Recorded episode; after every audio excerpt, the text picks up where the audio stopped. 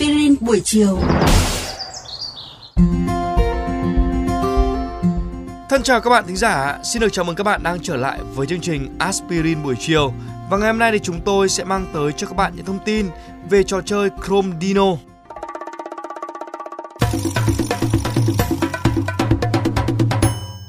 Nếu là một người dùng trình duyệt Google Chrome, có lẽ bạn cũng chẳng còn lạ lẫm gì với hình ảnh chú khủng long bạo chúa ngộ nghĩnh xuất hiện mỗi khi chúng ta gặp phải sự cố đứt Internet.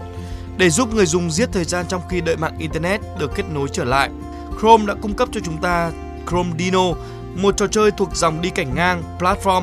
Trong đó chúng ta sử dụng hai phím điều hướng lên để nhảy lên, vượt qua cây xương rồng và xuống để cúi xuống né thắt làn sấm với mục tiêu là đưa chú khủng long bạo chúa 8 bit này đi càng xa càng tốt nhằm đạt điểm cao nhất có thể. Hẳn là các bạn cũng không khỏi thắc mắc giữa nhiều loài động vật ngộ nghĩnh, tại sao các nhà lập trình của Chrome lại chọn khủng long bạo chúa đúng không nào? Câu trả lời đã đến với chúng ta vào năm 2018, trong kỷ niệm lần sinh nhật thứ tư của chú khủng long. Google đã chính thức hé lộ nguồn gốc của chú khủng long này. Theo nhà thiết kế Chrome thì anh Sebastian Gabriel, chú khủng long bạo chúa ra đời nhằm mục đích dí dỏm là đưa người dùng về thời tiền sử mà với thế giới hiện đại ngày nay thì có thể coi là giai đoạn trước khi có sự tồn tại của internet cáp quang. Mà ở thời tiền sử thì chẳng có loài vật đặc trưng nào đáng gờm và dữ tợn như khủng long bạo chúa. Thiết kế ban đầu của chú khủng long này có tên mã là Project Bolan nhằm gợi nhớ đến Mark Bolan, ca sĩ hát chính của nhóm nhạc rock nổi tiếng những năm 1970 mang tên T-Rex. Vâng, chính là chữ tiếng Anh của khủng long bạo chúa đó ạ. Alan Bates nhà thiết kế đồ họa của Google đã giải thích hạn chế duy nhất mà nhóm phát triển tự đặt lên bản thân mình là chuyển động cứng nhắc của chú khủng long. Ban đầu chúng tôi nghĩ nếu chú ta tung ra một cú đá thì sao? Hay nếu chú ta gầm lên để thông báo cho mọi người rằng mình còn sống? Thế nhưng cuối cùng chúng tôi chọn những điều đơn giản nhất của một trò chơi dạng chạy là chạy, nhảy lên và cúi xuống. Chính vì sự đơn giản này mà người dùng Chrome rất dễ bị cuốn vào nhịp điệu của trò chơi trong những lúc chờ có mạng. Quý vị có thấy giống với cơn sốt rắn săn mồi trên máy Nokia đen trắng cách đây tầm 10 năm không?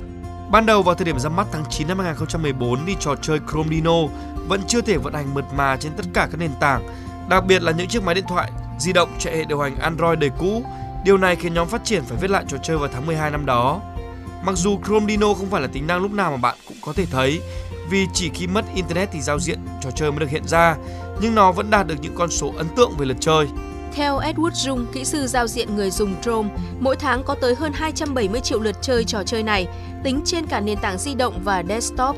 Với điều kiện chơi đặc biệt như thế, không lạ gì khi mà người chơi Chrome Dino phần lớn đến từ các quốc gia với dữ liệu Internet đắt đỏ hoặc kém ổn định như Ấn Độ, Brazil, Indonesia hay Mexico.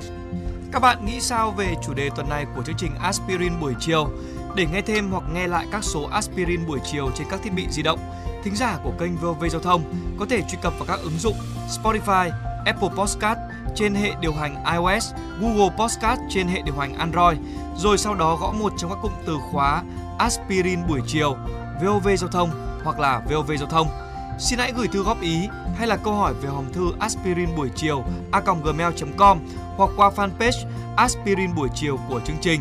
Rất mong nhận được phản hồi của các bạn. Xin chào và hẹn gặp lại!